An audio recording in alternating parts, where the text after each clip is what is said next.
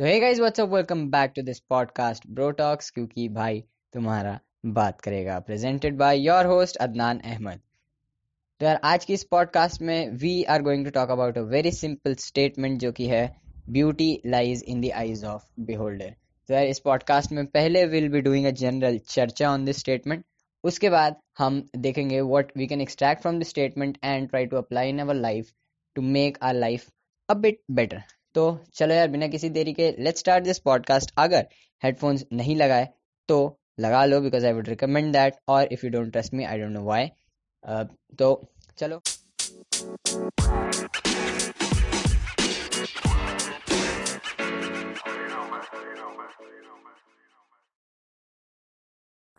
तो we are here with the statement beauty lies in the eyes of beholder if we try to read it out again and try to understand this statement, it has a very deeper meaning in itself. It has a lot to learn from this statement. Beauty lies in the eyes of beholder. Right?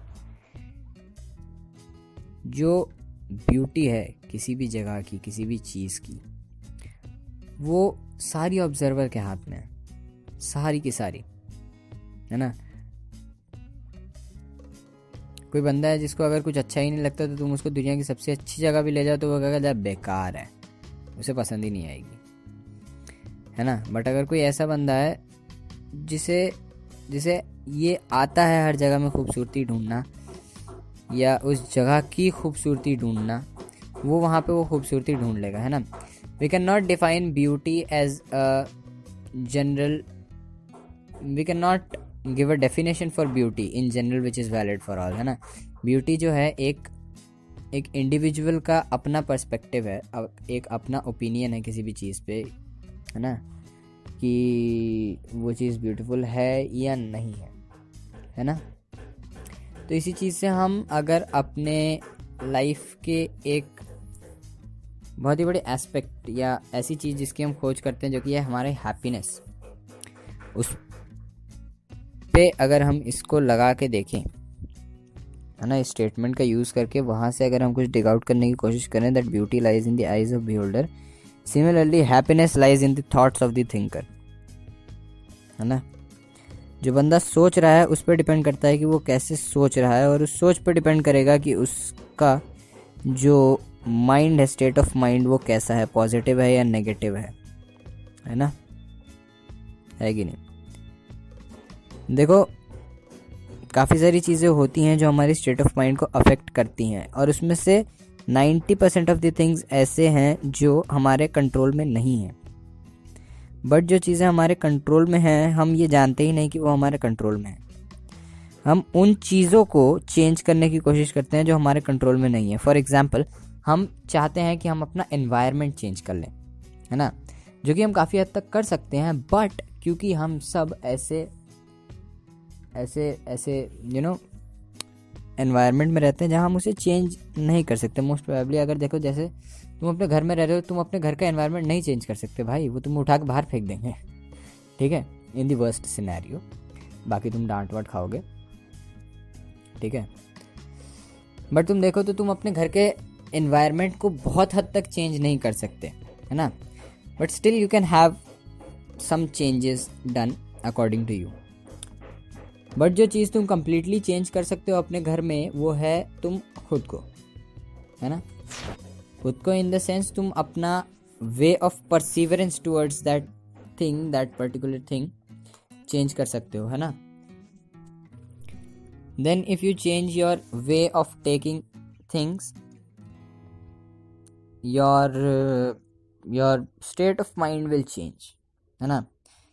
जैसे मान लो तुम्हारा अपने कमरे में mood बहुत ख़राब रहता है, तुम्हें बहुत नेगेटिव लगता है या कुछ भी, तुम्हें फ्रस्ट्रेटेड लगता है, काफ़ी कंफ्यूज उलझा हुआ सा लगता है है ना? Maybe that is because तुम्हारा रूम साफ़ नहीं है है ना? चीज़ें इधर उधर बिखरी रहती है तो बहुत उलझन सी होती है तो try by you know making your room tidier तुम उसको साफ़ बना के देख सकते हो, क्या पता तुम्हें थोड़ा अच्छा लगेगा, थोड़ा रिलैक्स फील करोगे। है ना? इन सारी चीज़ों पे भी यार स्टेट ऑफ़ माइंड डिपेंड करता है, ठीक है? तो ये चीज़ तुम्हारे कंट्रोल में थी, है ना? अब तुम अपने घर में जो वार्ड्रोब तुम्हारी दीवार में लगा हुआ है, तुम उसको निकाल के दूसरी जगह तो लगा नहीं सकते। बट जो सामान बिखरे में उसको उठा के उस वार्ड्रोब में तो डाल सकते हो। ये तो थोड़ा सा तो चेंज कर सकते हो ना अपने एनवायरनमेंट में। इससे तुम्हारे स्टेट ऑफ़ माइंड पर काफ़ी बड़ा इम्पैक्ट पड़ेगा। दूसरी चीज़, हम क्या कर सकते हैं? हम अपने थॉट्स को चेंज कर सकते हैं। है ना? हम किस तरीके के डिसीजंस लेते हैं? हम किस तरीके से चीज़ों को परसीव करते हैं? हम उसको चेंज कर सकते हैं, है ना? क्योंकि देखो लाइफ में हंड्रेड परसेंट चीज़ों का कंट्रोल तो हमारे पास नहीं है है ना? But at least ten percent of the things ऐसी हैं जिनका कंट्रोल हमारे पास है। अब हम क्या करते हैं? हम उन चीज़ों का कंट्रोल पूरी तरीके से लेते नहीं हैं। इसीलिए हमें लगता है कि हमारी लाइफ हम नहीं कंट्रोल कर रहे, ठीक है? देखो you always need a mentor to grow ठीक है? और इनिशियल स्टेजेस में हमारे वो मेंटर्स हमारे पेरेंट्स होते हैं। तो उनकी बात यार हमें सुननी चाहिए, है ना? सुननी पड़ेगी। उनसे राय लो ओपिनियंस लो, उनकी बातें सुनते रहो। अच्छा होता है वो, है ना? तो मैं ये नहीं कह रहा कि अगर तुम्हारे पास अपने डिसीज़न का पूरा कंट्रोल है तो तुम किसी अपने पेरेंट्स के अगेंस्ट जाके डिसीज़न लो, ठीक है? क्योंकि वो भी तुम्हारा बुरा नहीं चाहते। बट ये तो कर सकते हो ना कि दिन में यार जो डिसीज़न तुम ले रहे हो वो सही लो। जैसे कि मोबाइल चलाना है या पढ़ाई करनी है? जंक फ़ूड खाना है या घर का खाना खाना है? है ना? या फिर वो जंक फ़ूड घर पे बना के खाना है? काफ़ी सारे डिफरेंसेस आ जाते हैं, है ना? एक्सरसाइज करनी है या पड़े रहना है बेड पे? तो ये सारी जो चीज़ें हैं, ये हमारे एक डिसीज़न और उस पर एग्जीक्यूशन का खेल है। अगर हमने डिसीज़न लिया और उस पर एक्शन भी लिया तो ऑटोमेटिकली हमारा जो स्टेट ऑफ़ माइंड है वो चेंज हो जाएगा। तुम देखो, तुम दिन भर अगर बेड पे पड़े रहोगे ना तो एक काफ़ी ख़राब सी फीलिंग आती है, खुद ही कभी कभार और उसी मोमेंट पे अगर तुम उठ के चले जाओ, बाहर थोड़ा टहलने या तुम एक्सरसाइज करने लग जाओ तो तुम्हारा मूड एकदम से बूस्टअप होता है, एकदम से एनर्जी आती है तुम्हारे अंदर, है ना? तो यहाँ से स्टेट ऑफ़ माइंड एकदम से चेंज हो जाता है। जैसे तुम अपना एनवायरनमेंट या अपना स्टेट ऑफ़ फ़िज़िकल स्टेट जैसी तुम अपनी चेंज करते हो, है ना? रेस्ट से अपने आप को थोड़ा मोशन में लाते हो तो तुम्हारे अंदर अपने आप ही एनर्जी आ जाती है है ना? तो बेहतर है कि जिन चीज़ों का कंट्रोल हमारे पास है, हम उनका हंड्रेड परसेंट यूज़ करें। जैसे पहला हो गया था हमारा अपना डिसीज़न मेकिंग दूसरा हो गया हमारे थॉट्स या किसी भी चीज़ को हम कैसे परसीव करते हैं। जो भी चीज़ हमारे सामने है, उसको परसीव करने के दो तरीके हैं भाई, या तो इन पॉजिटिव वे या तो इन नेगेटिव वे है ना? अब तुम्हारे सामने कोई खिलौना पड़ा है। तो नहीं, खिलौना नहीं। लेट्स से तुम्हारे सामने कोई भी चीज़ रखी है, खाना रखा है, घर का खाना, अभी अभी मम्मी ने बनाया। तो या तो हम नखड़े दिखा सकते हैं कि नहीं नहीं, मुझे नहीं खाना, डेली यही बनता है, ये, वो। या फिर हम ये सोच सकते हैं कि यार गरम गरम है, खाना हेल्दी भी है, ऊपर से ठंडी का भी मौसम चल रहा है, अभी खाऊँगा तो और मज़े आएँगे, है ना? तो उस समय सेकेंड स्टेट ऑफ़ माइंड जब तुम अपनी रखोगे जो दूसरा वाला मैंने केस बताया उस स्टेट ऑफ़ माइंड में जब तुम खाना खाओगे तो यार खाना खाने में ज़्यादा मज़ा आएगा। एक सेटिस्फैक्शन मिलेगी तुम्हें। खाना खा के भी अच्छा लगेगा मूड अच्छा रहेगा है ना? दिन भी अच्छा जाएगा फिर। तो चीज़ों को लेकर जो तुम्हारा आ, क्या कहते हैं ओपननेस हम नहीं रखते हैं यार चीज़ों को लेकर है ना? एक बना बनाया हमारा पर्सपेक्टिव है ठीक है? फिर किसी कारण कभी कभी वो धीरे धीरे धीरे धीरे करके स्ट्रांग होता रहता है, वो हमारा एक बिलीफ बन जाता है ना? और ऐसे ही हम क्या करते हैं ना, काफ़ी सारे हमारे गलत बिलीफ्स भी बन जाते हैं, फिर इन्हीं चक्करों में। कोई एक पर्सपेक्टिव है, किसी ने दे दिया, हमने उस पर कोई तहकीकात नहीं की, कुछ उसको ढूंढा नहीं, खोज के निकालने की कोशिश नहीं की कि ये सही है कि गलत है, हम बस उस पर मानते चले गए, मानते चले गए और वो एक तरीके से हमारा बिलीफ बन जाता है बिलीफ सिस्टम बन जाता है। ऐसे ही करके हमारा क्या होता है अलग अलग जब पर्सपेक्टिव आते रहते हैं अलग अलग बिलीफ्स बनते रहते हैं तो हमारा एक बिलीफ सिस्टम बन जाता है और उस बेसिस पे हम चीज़ों को या लोगों को जज करने लगते हैं, जो कि एक प्री डिफाइंड रिज़ल्ट देता है है ना? तो वो हमें नहीं चाहिए यार, एक प्री डिफाइंड रिज़ल्ट का क्या फ़ायदा होगा, है ना? वो काफ़ी केसेस में जब हमारे ऐसे बिलीफ सिस्टम्स बन जाते हैं तो वो गलत होता है।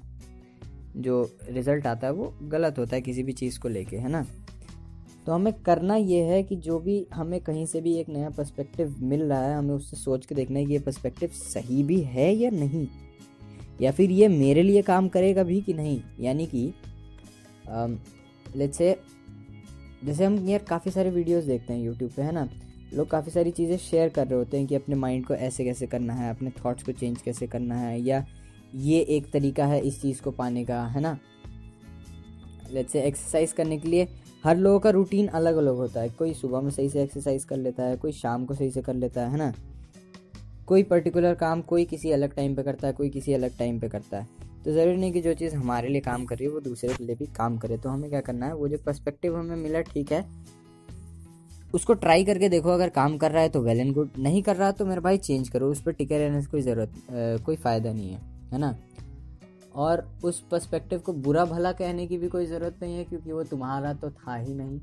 था किसी और का, वो किसी और के लिए काम किया तो उसने तुम्हें बता दिया। तो वो तुम्हारा भला चाह रहा था तो उसने तुम्हें बता दिया। ठीक है, अब ये तुम्हारे ऊपर है, तुम लो ना लो। तो पहला डिसीज़न मेकिंग हो गया, है ना? दूसरा हो गया हमारा वे ऑफ़ परसीविंग थिंग्स यार ये दो चीज़ें अगर हमने सुधार लेना अपनी ज़िंदगी में तो काफ़ी बड़ा चेंज आता है, ठीक है? अगर तुम किसी भी चीज़ को लेके एक पॉजिटिव माइंडसेट रखते हो पॉजिटिव माइंडसेट भी छोड़ो यार, एक न्यूट्रल माइंडसेट रखते हो, किसी भी चीज़ को लेके, चाहे वो अच्छी हो, चाहे ख़राब हो, जैसे मान लो, होता है ना क्लास में एक डिफाइंड होता है कि ये तो सबसे बेकार लड़का है क्लास का, ठीक है? अब लोग कह देते हैं तो तुमने मान लिया कि हाँ ठीक है, ये बेकार है बट अगर तुम एक बहुत न्यूट्रल सा अपना माइंडसेट रखो और खुद उस लड़के को अप्रोच करके ये देखने की कोशिश करो कि वो सच में सबसे बेकार है भी या नहीं। तो काफ़ी बार पता चलता है कि नहीं यार, उसके सरकमस्टांसेस ही कुछ और हैं, जिनकी वजह से वो ऐसा बिहेव करता है। जैसे एक काफ़ी रिलेटेबल एग्जांपल ये ले लो कि मान लो तुमने अपना स्कूल चेंज किया, ठीक है? तुमने अपना स्कूल चेंज किया तो वहाँ पे काफ़ी सारे नए लोग मिलते हैं हम लोग को, है ना? काफ़ी सारे लड़के, लड़की सब मिलते हैं। तो क्या होता है, अक्सर जिन लोगों के साथ पहले दिन दोस्ती होती है ना, वो एंड तक उस स्कूल में, जैसे मान लो एक काफ़ी लंबा टाइम बिताने के बाद वो तुम्हारे दोस्त नहीं रहते, हैं ना? एक्सेप्शन आर ऑलवेज देयर ठीक है? बट काफ़ी बार ऐसा होता है कि जो तुम्हारे पहले दिन पे दोस्त बने होते हैं, वो तुम्हारे आखिरी दिन तक दोस्त रहते नहीं हैं। और वो लोग जिन्हें तुम सोचते हो कि यार, ये जहाँ पे तुम्हें डाउट रहता है थोड़ा, है ना? वो those friendships you know prove to be the best ones है ना? जहाँ पे पहले थोड़ी सी नोक झोंक से जो चीज़ स्टार्ट होती है ना, वो बढ़िया एंड करती है फ्रेंडशिप में। तो मेरे भाई, खेल जो है ना, वो सारा अपने पर्सपेक्टिव्स का है है ना? तो let's try to change our perspectives और अपने माइंडसेट को एक न्यूट्रल माइंडसेट बनाते हैं, ठीक है? किसी भी चीज़ के बारे में खुद पता लगने के बाद या पता करने के बाद ही अगर हम उस पर कोई पर्सपेक्टिव या ओपिनियन बनाएँ तो काफ़ी अच्छा होगा और काफ़ी सारी प्रॉब्लम्स जो है ना यार वो सॉर्ट हो जाएँगी, है ना? अगर हम सिर्फ़ अपना माइंडसेट टुवर्ड्स थिंग चेंज कर लें और ये जो हमारे पास पावर है ऑफ़ डिसीज़न मेकिंग इसको अच्छे से यूज़ करें तो। So this is all for this podcast I think and thank you for listening to this podcast till last if you liked it, make sure you subscribe to the podcast on whatever platform you are listening be it anchor google podcast spotify whatever. And if you are watching this video on youtube make sure you subscribe to the channel if you are new. And give a thumbs up if you liked it. Give a thumbs down if you didn't liked it. Comment below your suggestions and your favorite part from this podcast